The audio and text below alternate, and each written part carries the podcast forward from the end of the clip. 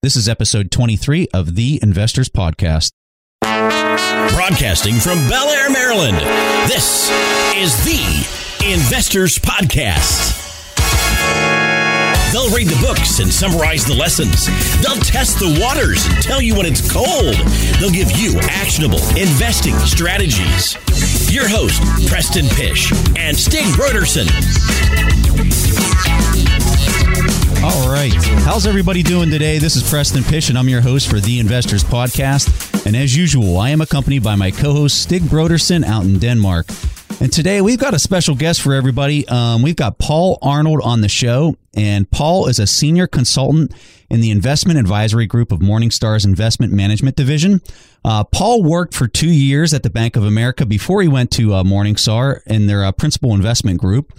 Uh, Paul also holds a bachelor's degree in finance and international business from the Indiana University and a master's degree in business administration with honors from the University of Chicago's Booth School of Business, which is a fantastic business school, one of the best in the entire world. His master's was in finance and economics. And on top of that, Mr. Arnold holds a chartered financial analyst uh, designation, the CFA designation and is a member of the CFA Institute. I just want to throw out there for people that don't know what the CFA is, these guys are like the Jedi Knights of finance.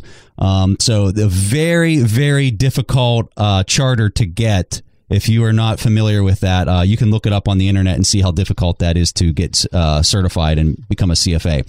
So, Paul, we are pumped to have you on the show. I know we've got some hard questions that we're going to be slinging your way, but we're really excited to uh, hear your response to those. Thank you. I'm glad to be here. All right, so we've got our first question, and Stig's going to go ahead and take that one away. So, Paul, I often hear that there is such a thing as an optimal asset allocation strategy. So, for instance, that might be if you're 30 years old, you should have like 30% in bonds and 70% in stocks. Uh, other times, here it's just 50 50. But I want to ask you, as an expert, do you have like a magic formula to asset allocation? So my short answer is no. And I think there's a lot going on. It, it might seem like a simple question, but there's a lot going on in that question. So I'm going to break it into two separate thoughts. And uh, my thoughts are going to be sort of in the long term strategic picture. And then I'll talk briefly on uh, perhaps a more tactical uh, type of uh, asset allocation strategy. So, uh, you know, market expectations are always going to play a role in trying to determine an optimal asset allocation. And you know, of course, if if we were all clairvoyant, uh, you might be able to have the perfect asset allocation decision. Uh, but we all know that uh, the world works in probabilities of success in investing, and so um, you know to say that there's an optimal asset allocation, that's not uh, that's not accurate. And so what we do is we calculate capital market assumptions, and we do this on um, several hundred different asset class benchmarks, and we use our forward looking expectations on both return and risk and correlation uh, as the baseline for making our asset allocation decision. Um, and our goal, whenever we create an asset allocation, is to uh, make it as optimal as possible. And one of the reasons why there is no specific optimal asset allocation for everybody is that as an investor, and no matter the type, let's say you're an institution or an individual, uh, each of each investor has uh, some specific goal in mind, and each of those goals might have its own specific asset allocation, and you would like to get uh, as optimal as possible towards that allocation. Uh, but everybody has a need for return over some time period, and this should really drive your uh, strategic asset allocation decision. And risk tolerance is one of the uh, most important components to sort of help you determine what that appropriate mix of assets is for a strategic asset allocation program. So, over the long run, you might have an individual, for example, might want to purchase a car in three years. Uh, you also, that same individual, for example, might want to retire in 20 years. So you have the same individual with two separate goals.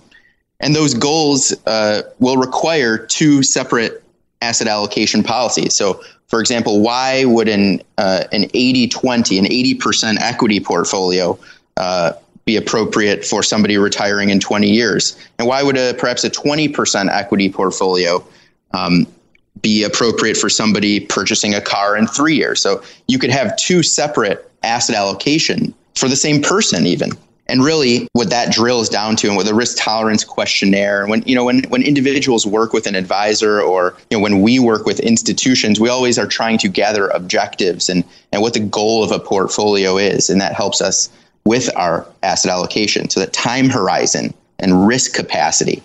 You know, these are really, really important concepts for investors to understand when they're making that asset allocation decision. Now, we've done some uh, some research recently on human capital, and you know, you could take the time horizon and risk capacity one step further and look at an individual's or an institution's earning streams. So, for example, if you're a tenured professor, uh, your income is very much like a bond, and that should factor into your asset allocation decision. If you're, you know, for example, I work in finance, my bonus is largely tied to market fluctuations or the fluctuations of my business, whatever that that business is. For me, finance. For for others, uh, you know, it could be more tied to the general economy or a very niche part of the economy. And how do those earnings act? Are they more stock like? Are they more bond like? That really paints uh, another sort of slant on how one would come up with a strategic asset allocation policy that is quote unquote optimal. Hey, so Paul, real fast. Yeah, go ahead, so please. It, you know, what I'm taking away from what you're saying is something that Stig and I don't typically talk about with a lot of people, and that's really what are your goals? And I think a lot of people just say, "Oh, I have one goal. I want to be able to have." you know, half a million dollars by the time I'm 55 or something like that. That's that's their goal. But what you're talking about is that how these how if you map out all your goals, like I want to buy a car, I want to be able to move into a new house in 10 years. When you map those other goals out, they they put ripples and waves into that overarching uh, maybe end state goal that you have. And without setting up these different pots of money and different asset allocations in each one of those different goals and pots of money that you're setting aside and categorizing, you're not going to be able to meet your end state and your overarching uh, big picture goal. And I think that that's really a, a, profound point that I think a lot of people don't think about. Am, am I catching it straight? Yeah, absolutely. And, you know, I think perhaps the question might have been targeted a little more towards uh, a shorter term asset allocation uh, decision. Uh, but before you know, before even talking about that, I wanted to at least lay out what you just summarized more succinctly than I did, and that is, you know, there really are multiple drivers on it, and, and it's a very individual, specific basis for why somebody, uh, for what somebody's asset allocation picture should look like. And once you once you have this idea of um, why you're investing in the first place uh, settled you know, then you can work on making uh, the most optimal decision possible uh, in that regard. And this idea of an quote unquote optimal asset allocation, uh, an investor's decision to make shorter term moves has a much wider um, standard deviation of potential results. And so, what I mean by that is, uh, just as I mentioned earlier, when we're looking out over a very long term time horizon, we can be much more confident that our decisions uh, are going to end up somewhere near where we're projecting. Uh, I like to think about it as a funnel. Uh, if we expect a, uh, uh, this is a high number, but it's easy for people to understand, a 10% return over 20 years, and as you go out and out and out, um, you know that first year you could have a standard deviation of maybe 20. You could see a, a gain of 30%. You could see a loss of 30%. Um, but but over time, that funnel sort of narrows in, and your your average return sort of ends up uh, closer to the range that we're projecting. But of course, in the short run, it's very difficult to be correct. So I, I think that's important for especially retail and sort of the average investor to understand is that um, it's very, very difficult to predict and time markets. And over the very, very short term, uh, you might believe you're making an optimal asset allocation decision, but in turn, you could actually be harming your ultimate strategic asset allocation objective uh, and perhaps uh, harming your ability to meet a goal in the future. All right. So, Paul, uh, one of the things that we're uh, talking about a lot right now is a video that we recently added to our website, the buffettsbooks.com website, uh, we added a new lesson in there, and we haven't added a lesson in uh, probably over a year. Um, and so we added this new lesson, and it was actually a video that the billionaire Ray Dalio, Ray Dalio is uh, the fund manager for Bridgewater, and he's worth about $16 billion. And Ray made this video on um, basically the economic machine and how it works, how the economy works like a machine. And in this video, he talks about how we're in this world of deleveraging situation. And we're just kind of, uh, we've got a, a lot of conversations happening in our forum uh, about this particular uh, subject. And we're just wondering what your thoughts are on for the next three years, what they might hold, and whether you agree with uh, Ray Dalio at this point. Well, firstly, the video, I would recommend everybody should go to your uh, you know your boards and watch that video. Uh, even having been educated in some of this stuff, I, I, thought it was a really easy to understand and down to earth lesson on uh, the economy and sort of how uh, the machinations work. And you know, I think we've certainly come close to the scenario uh, that Ray painted of the uh, longer term debt cycle. You know, the 75 to 100 year credit cycle event uh, you know, since 2008. And, you know, he mentioned, so let's get that out of the way. You know, I think everybody's sort of felt that, and we've seen a lot of uh, reactionary events by uh, many global players around the world. And Ray talked about this idea of a beautiful deleveraging. And I think that, uh, well, first, let's talk about the four things that Ray mentioned that need to occur when uh, you know one of these larger long-term uh, debt cycle events occur. So number one, cut spending. Number two, reduce debt. Number three, redistribute wealth. And four, print money. And we've seen, you know, so we've seen some of these uh, ideas play out. Uh, the cutting spending. Um, you know, there's been a lot of austerity around the world. Uh, it's very painful. You know, very very painful you know, Greece comes to mind. Uh, they've had you know uh, particularly severe austerity, and you just saw a, a new government uh, elected as a result of that, trying to uh, minimize the impact of some of the austerity. So, you know, the the spending cuts have have occurred. Uh, debt reduction. So, uh, you know, the, there's a McKinsey paper that just came out and it talks about how debt is now greater, actually greater than where we were in 2007. Um, and so I don't mean to discount. I don't. I don't want to discount that paper at all. But there has been some progress in debt reduction. But Paul, so, so, I just want to chime in here. So, um, absolutely, um, the the um, the paper that you're referencing, the McKinsey paper, I've read that, and uh, yeah, you're exactly right. Fifty-seven trillion dollars of global debt has been added since 2008. And I think that you're exactly right when you're talking about how there has been debts reduced on the on the private sector. Um, I want to say, um, oh, compared to GDP, I want to say that the private sector has probably knocked off maybe 40% to 50% of their debt to GDP since 2008. But the problem is, is that that amount has done nothing more but then come onto the federal balance sheet and they've increased theirs. So now they're at what, 75% of GDP. And so it's it's literally like a water balloon. The way I'm seeing it, at least on the U.S. side of the house, the other countries I might not be able to speak as intelligently on. But in the U.S., it's been like we've just pushed one side of the water balloon, and all of the all of the debt has now been ridden over to the federal balance sheet. And if we keep pushing that that private sector debt over onto the federal balance sheet, we're going to look like Japan, where their you know their federal government is hundreds of percents of their GDP. Their their total national debt is five hundred percent of their GDP, which is, in my opinion, unrecoverable at that point. So I, I totally agree with you that we're seeing signs of, of some of the debt coming down. But I guess my bigger concern is what are we going to do as it now sits on the federal balance sheet and not on the private sector's balance sheet? Yeah, so that's obviously that's a big question. I think uh, you know before jumping directly into that, one of the things the McKinsey paper did not um, you know did not touch on uh, directly, I don't believe, is the financial sector debt.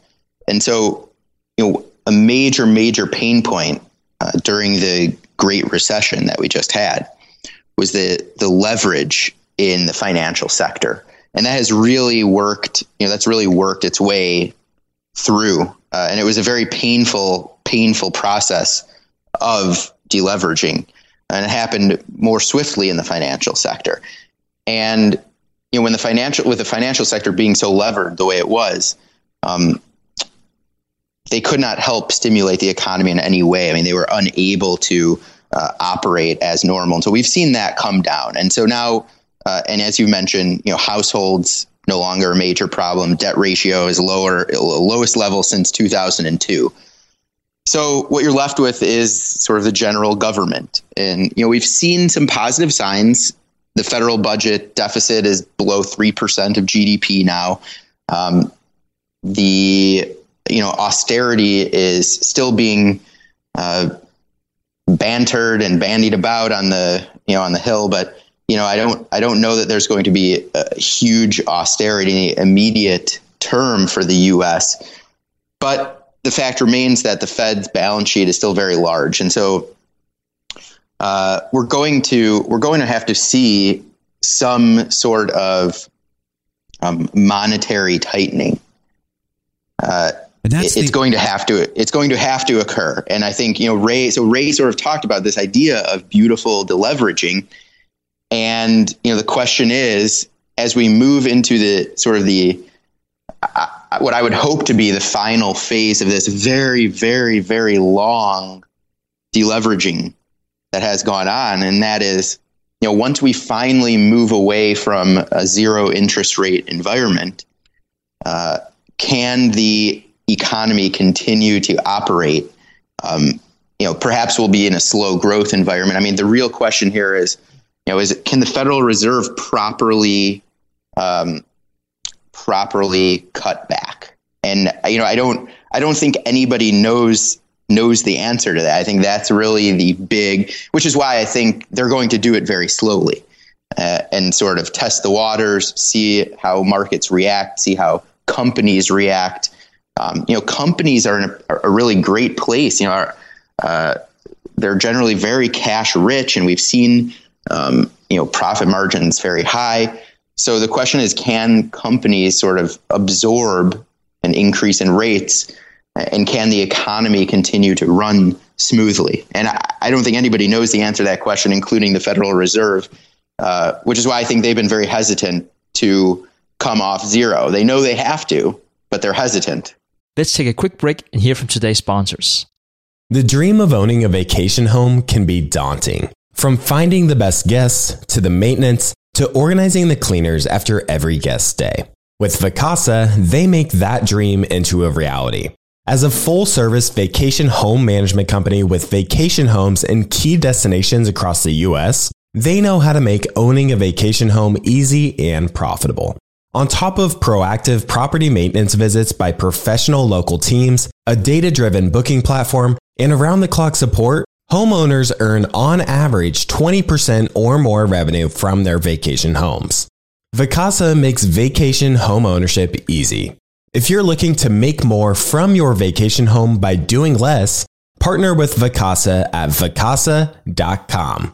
That's vacasa.com to get started on your dream of owning a vacation home. Have you ever wondered if there's an AI tool like ChatGPT specifically built for the stock market? A tool that not only aids you in your research and analysis process, but also allows for dynamic discussions? Today, I want to share such a tool with you called Meyka. Meyka is the AI powered stock research assistant now enhanced with real time stock data.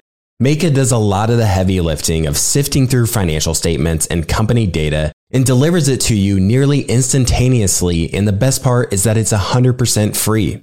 Try it out today and ask Meyka questions like What is the financial health of Microsoft? How much cash does Copart hold on its balance sheet? What is the return on invested capital of Adobe or millions of other prompts? Check it out today for free at Meyka.com. That's M E Y K A.com. Today's episode is sponsored by Range Rover Sport. Range Rover Sport leads by example with their dynamic design that rises to the occasion. It's got powerful on road performance and commanding all terrain capabilities, coupled with signature Range Rover refinement. The third generation Range Rover Sport is the most desirable, advanced, and dynamically capable one yet, redefining sporting luxury. It's got advanced cabin technologies such as active noise cancellation and cabin air purification, offering next level comfort and refinement. The purposeful cockpit light driving position sets the tone for a focused interior that promotes exhilarating driver engagement. Award winning Pivi Pro infotainment is at the heart of the experience and provides intuitive control of the vehicle systems. You can enjoy a dynamic drive and total comfort with optional 22 way adjustable, heated, and ventilated electric memory front seats with massage function. Design your Range Rover Sport at LandRoverUSA.com. That's LandRoverUSA.com. All right, back to the show. And I think one of the problems, as you talk about compounding problems, uh, one of the problems is, is as the national debt continues to go higher, they're in a position where if they raise interest rates, they're not able to pay off their own debts at that point. And so it's this compounding problem where they're kind of locked into this position where they can't raise interest rates. And the longer that they keep interest rates low, the easier it is for the private sector to just take out loans and finance because there's no cost of, of money at that point. And so that's where I'm, I guess, concerned is how do you, and just so everyone knows, I really feel like we're in the exact same scenario we were at in 2008. Only the the debts that we have on the balance sheets, at least in the private sector, aren't as risky as they were, and the interest rates are a whole lot lower. Um, but as far as the total debt, it is literally, um, and I'm looking at the chart right now because I didn't want to put out any bad information here, but um, back in 2008, our our total debt, that's private sector and government, total debt was around 337 percent. And here in 2015, our total debt to uh, GDP is also still at 337 percent. So it's kind of interesting how uh, when we go back to that water balloon uh, scenario, how we're still sitting at the exact same debt levels that we were um, back in 2008 here in 2015 only we've basically smushed some of it off the private sector table and onto the uh, the national debt. Yeah, and, and I, you know, I think getting back to Ray's four points there, uh, you know, some other things that we haven't seen occur yet, uh, but that are talked about is, um, you know, I think still number one, the cut, you know, cut spending. You know, it's it's not talked about because we've uh, we've just had a period where the government has sort of seen increased uh, tax revenue, and but you know we've it's it's very clear that you know if you hear how the Republican Party speaking, for example, that um, you know they want to further cut spending. Um, and one other, and then on the other end of the spectrum, uh, Ray's third point about redistributing wealth, um, we see that talked about on a daily basis from the uh, you know from the left side of the uh, government. And you know, from my perspective, the Bowles Simpson uh, act or plan, you know, th- this is something that's been floating out for a while. Um, you know, I think ultimately, ultimately, it's going to have to come from both sides. Um, and I don't think, you know, I've seen. Uh, that's the, I've seen that's the scary part. right. That so, and to me, I totally agree. The scary part is that we cannot get we cannot get an a, agreement from the government, and yeah. it's not surprising that it's not it's not surprising that we've seen you know the financial sector, the the non financial sector, and households uh, reduce their debt because when you know when one person uh, is making the decision, you know, is looking at data and making the decision. You know, it's very easy when households see that they're too levered and they can't pay back their debt. They need to reduce that debt. Uh, when companies are looking at their forward-looking projections uh, and realize they need to cut debt, or if they can't, you know, they, they have to restructure their debt. That happens very quickly. Yeah. Uh, with the government, nothing happens quickly, and I think there are some very smart people there that know um, ultimately that would be willing. You know, this uh, this idea of uh, s- some pain in terms of tax increase uh, paired with a cut in spending is something that many people would agree needs to occur. Uh, but you've got competing factions and you know people need votes and so it, you know it's a very difficult thing I, will go back again to what we talked about uh, earlier with greece um, it's not an easy decision to make and it could cost you uh, your position of power so people are very hesitant to make a move that might lose them votes it'd be nice if everybody. It'd be nice if uh, you know if everybody had. I, I this I, I don't mean to get political, so I'll just throw this out in jest. But if everybody had a term limit and you know it didn't matter, uh, you, you might see something more get done. But I- you know, I think I totally agree with that. enough- I totally agree with that comment. Um, and that's funny that you said that because I, whenever I talk to people on a personal level, I say this all the time. The critical variable is term limits in Congress in the U.S. At least I know a lot of our audience is outside of the United States, but if they would fix that one variable right there, where they where people would go to Congress and they would have a specified amount of term, kind of like the presidency, you would see a lot of things get accomplished because you're basically taking out the self interest piece of it at that point, and it's all about the people.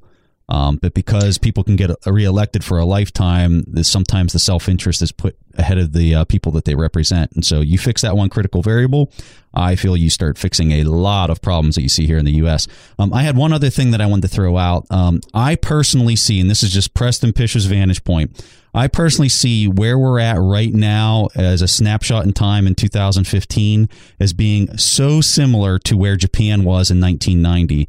Um, when you go and you look at their total debt levels of where they were at back in um, that time frame in 1990, they were at 400 percent um, debt to national GDP.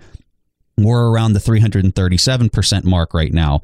Okay, so um, when you look at how Japan has progressed over the last 25 years from that snapshot, where you know we have very similar points where they were at in 1990 and where we're at in 2015, Japan has progressed since that time for 25 years. For 25 years, um, their GDP has gone up from that 400%. Their total uh, debt to GDP has gone up from 400 to 500%. You've seen their private level debt decrease by about um, 100%. And you've seen it totally balloon straight into their national uh, federal debt. And you saw that go from 83% up to 283%. So if we take that same path, as Japan, and we just continue to kick this can down the road, and we don't let businesses fail that over leverage themselves, that made bad loans, and print more money because Japan's not printing more money.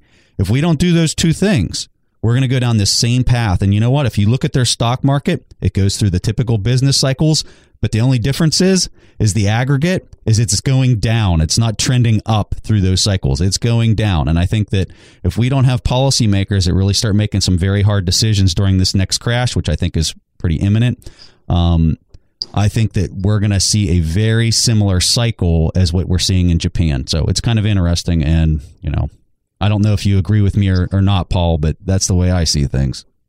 Well, yeah, we've been talking about uh, something similar. I remember a lot of fund managers would come in, and you know, we would we would talk back and forth about projections, and you know, certainly, certainly, it could be a case that the U.S. could go down that road, but um, you know, I think Japan's biggest problem is they they they can't drive.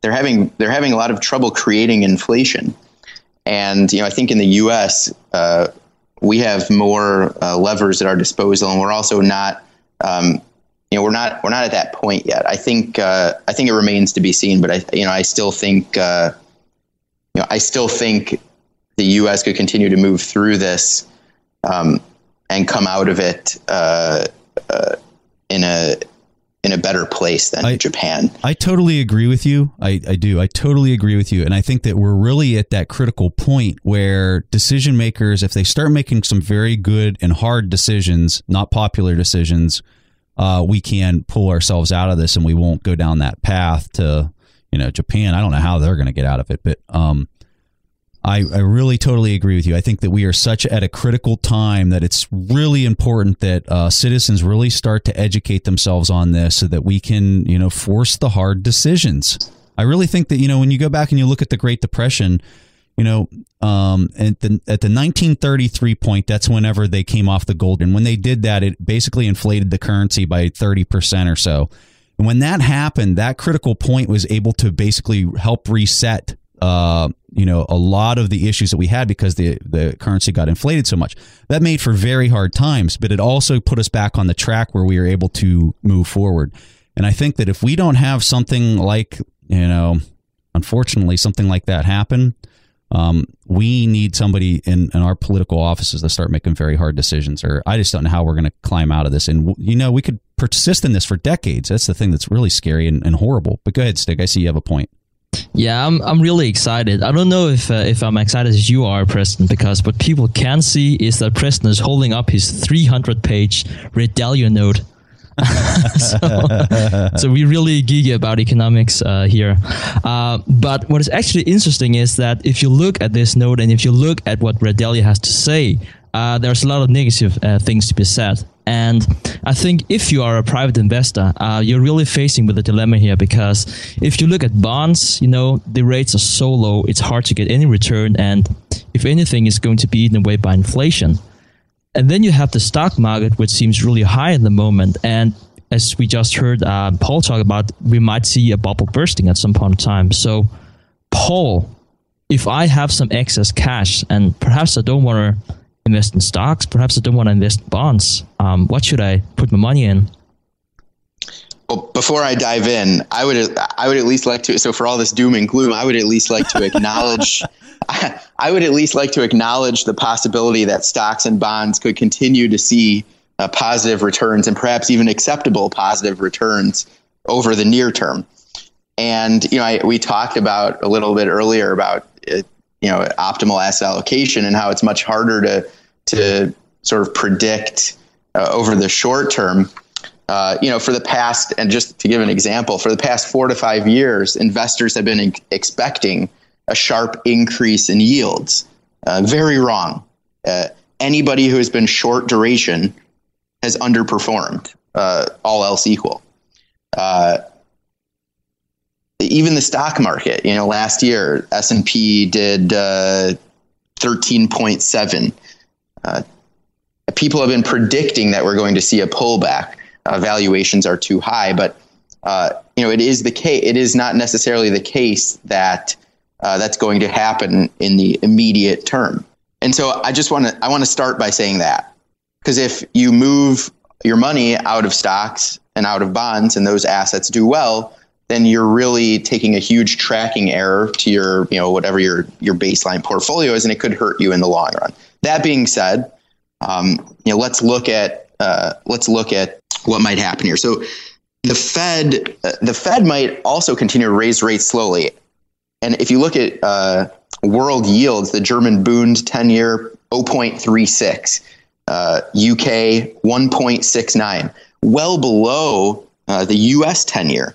Um, so demand for treasuries, uh, demand for treasuries could still keep rates uh, depressed even as the Fed uh, starts to raise. And I, you know, I, I, think they're going to raise rates very slowly. So it's not it's it's not fully clear how big of an impact. Um, you know, as uh, as you guys know and and your listeners know, as yields rise, there is a, a direct a negative impact, price impact on the value of your bond, and so you know, if rates rise very, very slowly over time, that price, the negative price impact is minimized, uh, and you can and you can collect some higher coupons. So you know, it's it's important to note that it's unclear how that will end up going forward. So depending on the day in calculation, we think uh, of your of a, P, a simple PE ratio, for example, we think stocks are about one standard deviation overvalued and that that might seem high. Uh, it is certainly overvalued based on this simple measure uh, and an idea of a long-term sort of average PE ratio. Um, but there is historical precedence for this number to actually even run up further. So I just want to ha- I want to you know I want, I want that to be out there for people to to understand that eventually you know markets go through cycles, but it's hard to pinpoint when those cycles will turn.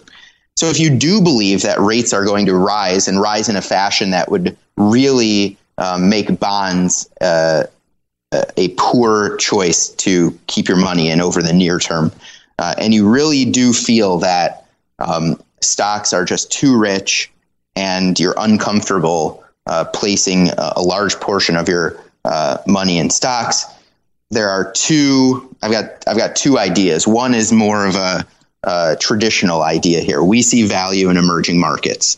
Uh, so, emerging markets, uh, from our perspective, have seen post Ukraine and post the oil drop, uh, they've represented a very good buying opportunity over a longer term from our perspective. Again, you know, we could see further downside here, but relative to other stock markets around uh, you know domestic or developed, we find emerging markets are uh, provide some of the most value going forward. And you know, it's no surprise that they've had a tough period. So in 2013, uh, emerging markets were down around 2.3 percent, while uh, domestic markets were up between 30 and 43 percent. Um, and in 2014, emerging markets were also negative. So um, as other markets have continued to see some price appreciation, we find value in emerging markets right now. Hmm.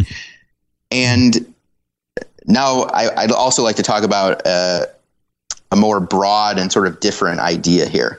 Uh, I think that one of the hottest areas in retail and uh, in the retail investment product space, I, we, we I'll call the 40 Act space. So um, the space where retail investors can purchase mutual funds or uh, uh, purchase other investment vehicles.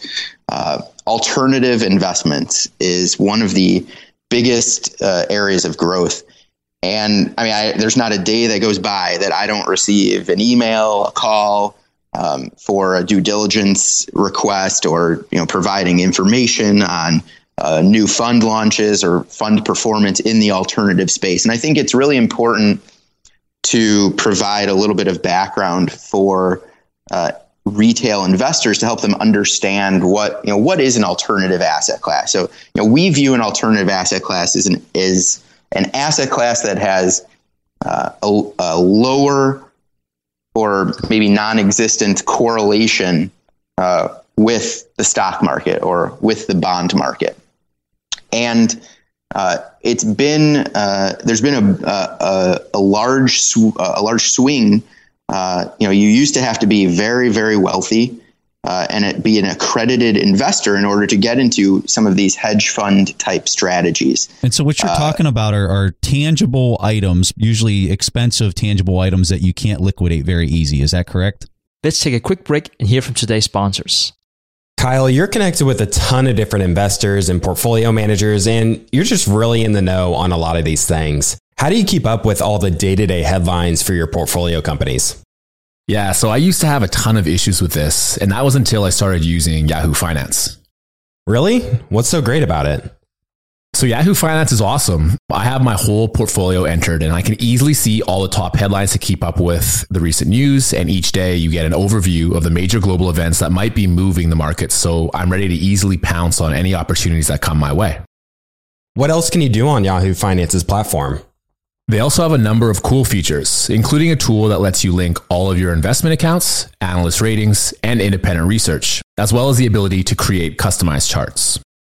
Well, now I know that the audience is really going to love this one. And I actually, see they have 90 million monthly active users.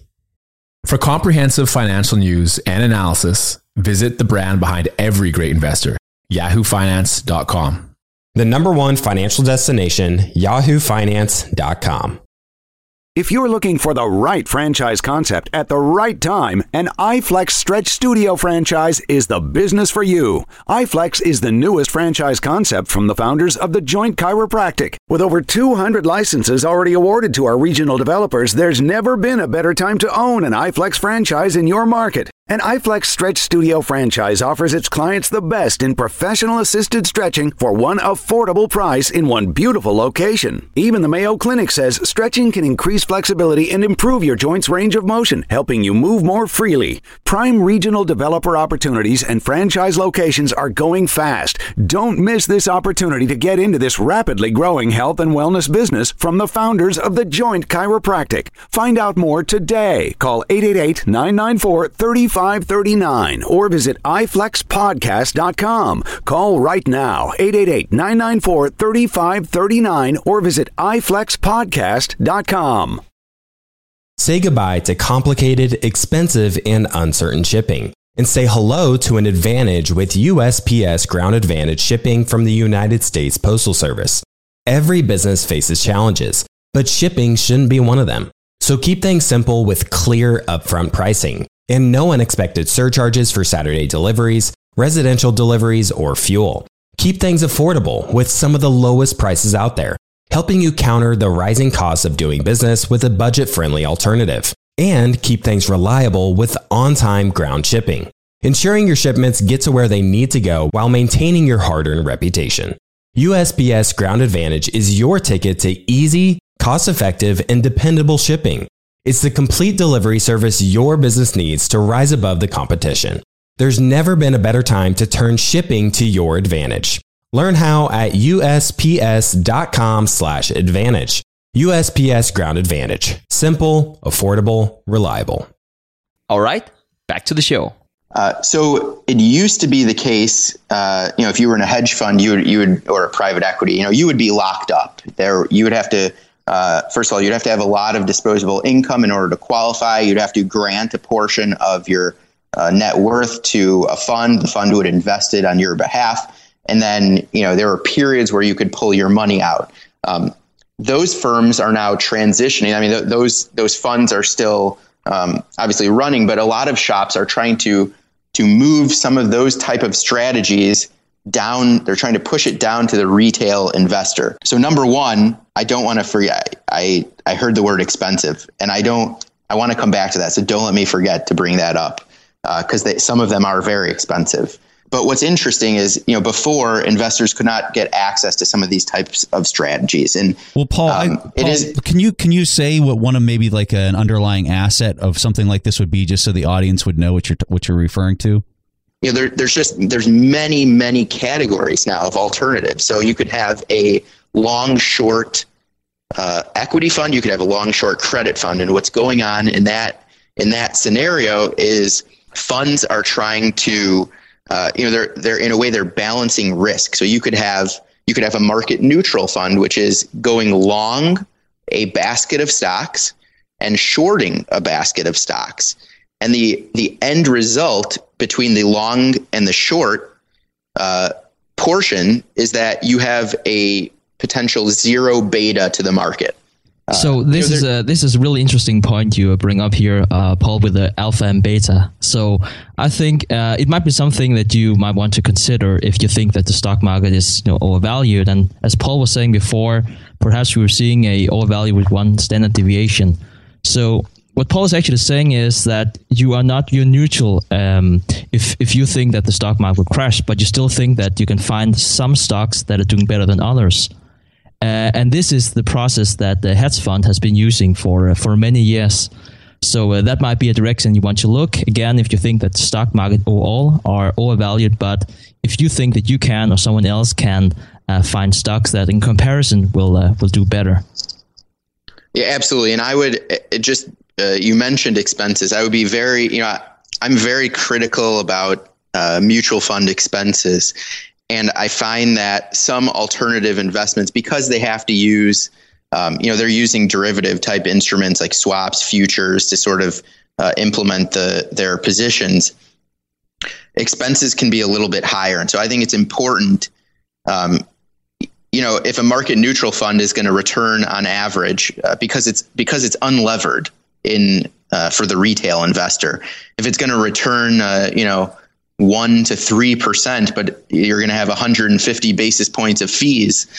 Um, you know, at that point, I'd at that point I'd rather just be in short-term bonds um, and pay 20 basis points in well, fees it, or you know whatever. It's funny you said that because whenever you're talking about these these you know the upside and the downside basically being a wash that's what i was thinking like well put your money in a short-term bond uh, so that you can just basically protect your principal because that's what that's what it is. If people, and I find it really interesting, you have a lot of people that are interested in this type of alternative investments at this point. Um, I find that very interesting that the interest in that has gone up because all that, all that, the way I understand it, that's just people wanting to protect their principal. Um, so as we go to the, here, I want to ask this next uh, question here because it totally correlates to what we're discussing. Um, so we're big fans of Warren Buffett, and when uh, he does certain things, it makes us start asking important questions. And right now, Buffett is sitting on over sixty-two billion dollars of cash and cash equivalents. Um, I personally find that very interesting. Um, and I'm real curious to know what your thoughts are on his capital allocation decisions to hold this much cash or cash equivalents on his balance sheet at Berkshire Hathaway. So it's hard to know Mr. Buffett's true motivation, but you know, I for one am not, I, you know, I'm not one to bet against him. Uh, but I will say, for all we know, he's he's loading up for a big acquisition. Uh, it sounds to me like you believe he's being defensive, and if that's the case, you know, as a firm, we don't we don't necessarily disagree with that sentiment.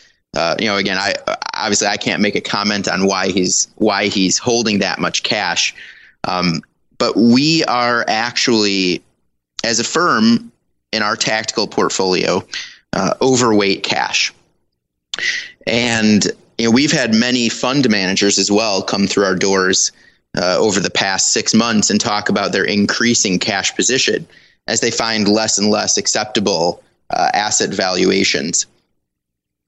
And you know, downside protection is not something that is sexy, uh, but it's one of the it's one of the major advantages of active management. You know, if you if you really believe that there is a correction on the horizon, you can insulate yourself from some of the overall market losses. Um, and you know, I think that's really important. You know, uh, Warren Buffett obviously has a very uh, good grasp on the level of risk that he's taking, uh, and I'm I'm certain that he has something in mind to do with that 62 billion dollars of cash. Perhaps he's just waiting uh, for a better buying opportunity. Um, you know, I I I think back. Uh, I believe it was in 2008, uh, and I think it was Goldman Sachs. He he loaned, I think it was a, or he purchased a five billion dollar. Um, I don't know if it was a preferred preferred security vehicle, um, but I know it was at the at the time where there was a lot of concern about uh, many of these banks and investment yeah, banks collapsing. Yeah, yeah. It was uh, it was ten billion dollars uh, preferred stock that he could exercise in the common stock at one hundred and fifteen dollars a share is what it was. Yeah, and so you know that that would potentially be at a time where you know everybody else in the world was saying sell, sell, sell, uh, you know, build cash, build cash, and you know he went out and uh, made a purchase while everybody, you know, there was a, a, great amount of fear in the market, and that's when he jumped in. So you know, perhaps right now he isn't seeing, you know, he isn't seeing that those types of buying opportunities. Um, but again, you know, again, it's hard. It's hard for me to comment on what he's doing. Yeah, that, I can that, only say I can only say that if if you know if he is being defensive, we don't necessarily disagree with that. You know, you don't really see him go into preferred stock too often, but um, during the last crash, it was very brilliant the way that he exercised it because he basically got the common stock price uh, that was a reasonable price, and at the time, 115 was the book value on Goldman Sachs whenever he uh, struck that deal. But what was nice is he was able to get a 10% uh, dividend on that preferred stock that he continued to collect 10%, basically a billion a year because it was a $10 billion deal um, he got a 10% dividend until um, he wanted to go ahead and exercise the option on converting it into common stock. And Goldman went way past the 115 mark because that was the book value at the time. And I think Goldman's what at 200 a share or somewhere around that price point right now. So, and I don't know if he's exercised that or not, but he continues to basically collect his 10% dividend while that common went. And then whenever he exercises it, he gets that price too. So it's pretty a uh, brilliant move. But go ahead, Stig.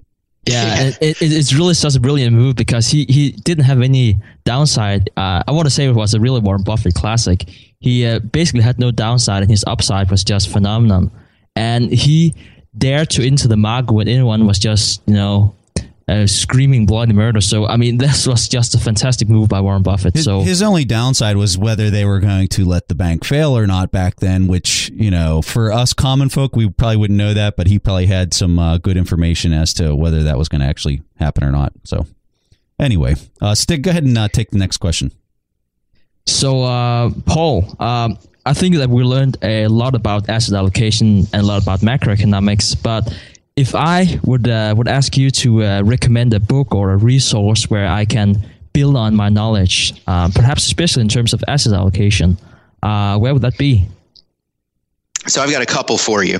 I think that uh, I'm going to start with Andrei Shleifer. It's called Inefficient Markets An Intro to Behavioral Finance. And also, this one's been a while for me, but Burton Malkiel's Random Walk Down Wall Street. Uh, I, am sure a lot of your listeners yeah. have probably heard of that book or read it. Um, these two books build a foundation. Um, they talk about, first of all, behavioral finance is one of the uh, most important and, in my mind, overlooked factors that lead retail investors and even institutional investors, for that matter, uh, to make poor decisions. And I think that it's really important to understand, you know, what's going on in, you know, your own brain, investors' brains in general, that lead to uh, investment decisions. And you know, by by knowing that, you might be able to help yourself make you know some uh, make some corrections to your to your actions. Fantastic. Um, and just so our audience knows, we'll have uh, all those books listed in our show notes. So if you go to our webpage, uh, go to the very bottom and you can find all those books that we have listed. We'll also have the uh, Ray Dalio pamphlet that Stig had referenced that I was holding up whenever I was talking. Uh, we'll have a link to that, and that's completely free. That's a 300 page uh, document. I highly recommend that you read it. Um, I actually I couldn't recommend it highly enough. Um, but we'll have a link to that, and you can download the PDF right to your computer. Um, and also, I'm, I'm very interested in the book that Paul just mentioned. Um, but anyway, uh, Paul, this was just fantastic having you on the show. Um, we really can't thank you enough for coming on. Uh, and please tell Morningstar we appreciate them uh, letting you come on as well. Um, really appreciate it, Paul. Thank you guys very much, and thanks for having me. Hopefully, I provided a bit of information for everybody. All right, so it's time in the show for our question from the audience, and this one comes from Jamar Griffith, and here's his question. Um, I have a question. My question is Do you use the PE and the book value method to buy stocks today? Like, what would be the best method to choose a stock? As a up and coming uh, entrepreneur and an investor, I would want to know the best methods to use when I am uh, when I'm using making a decision. So, Jamar, I really like this question, and this question is really appropriate for the discussion we had today on the show. One of the questions that we didn't get to during our show was this question that we had about using the PE ratio and how sometimes during really large market bubbles or even in a slight market bubble, PE ratios can be misleading because people are looking at them and they're actually uh, using money and earnings that are in this overall uh, economic system that's inflated and because the whole system is inflated, the PE ratios sometimes look like they're maybe better than what they really are.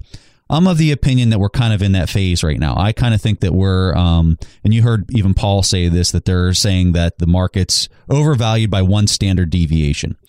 Um, so when you get into statistics and stuff like that, that's where you get into different standard deviations. Um, but uh, I guess my point is this. I think if a person is out there investing solely off of price to earnings ratios and price to book value ratios, I think that they might be setting themselves up for um, not entering the market at the proper time. Um, this market, like Paul said, this market could go for another three years before you see it burst. Um, and you could potentially lose out on gains that could happen from right now at the start of 2015 to whatever that point is. Um, I'm of the opinion that all the money to be made in the stock market happens at the very bottom of the crash to, you know, call it the 75% mark um, as it comes back up and, and starts rising again. Um, you know, if I was going to put a, a percentage on where I think it's at right now, I really don't know, but I would be, you know, guessing that it is around that 75%, if not higher mark. Um, but I don't know that. And it's, and it's almost impossible to be able to predict it. I do know there's a lot of credit in the system. And I think when you look at it from a macroeconomic standpoint, that's really kind of the biggest indicator that you're kind of reaching a peak. And the credit in the system right now is higher than it's ever been. So, um, that's my that's my point. And I guess uh, for people that are down into the individual companies, that's really important stuff, and you've got to really understand that. But at the same time, you got to make sure that you're entering the market at the correct time, and you got to understand that through the macroeconomic principles. Um, so I'm going to throw it over to Stig and see what he has to say. So Jamar, I completely agree with you. Uh, price to earnings is uh, often a very good indicator to uh, to search for undervalued stocks. Uh, now, basically, when you are looking at a stock, um, you are looking at the cash flows because the cash flows uh, that will return to you as an investor really uh, determines um, if it's a great pick or not.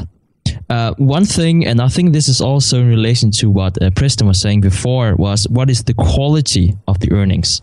If it's high quality earnings, uh, then they are worth more. So if you are looking at a company that has a lot of debt, and if they have high earnings that might be due to this debt, uh, I would definitely uh, be cautious about that company. So I would always try to find what I would call normalized earnings uh, because you know we know what the price is. It might be fifty dollars for a company, but I would always try to see if I can find what the normal earnings are.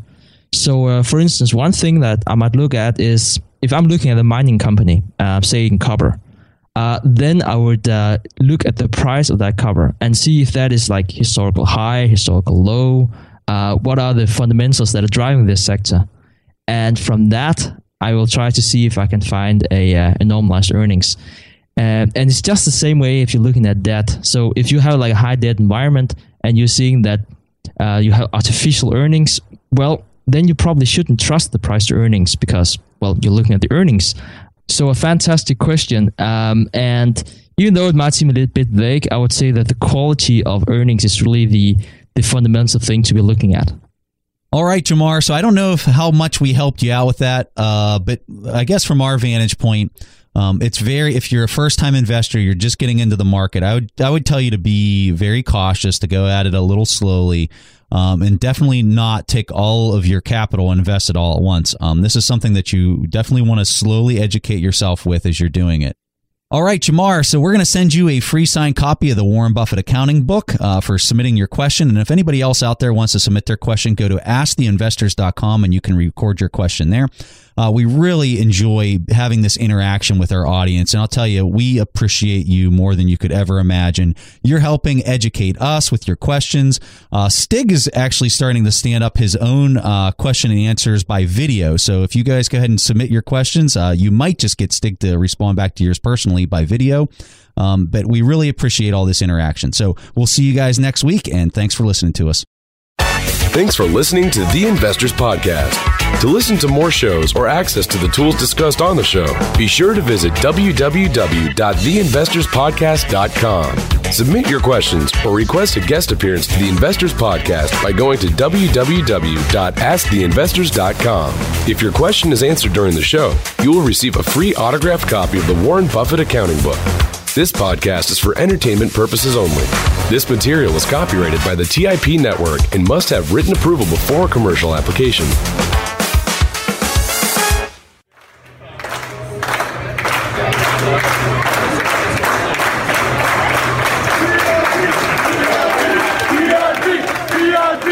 TRP, TRP, TRP, TRP, TRP.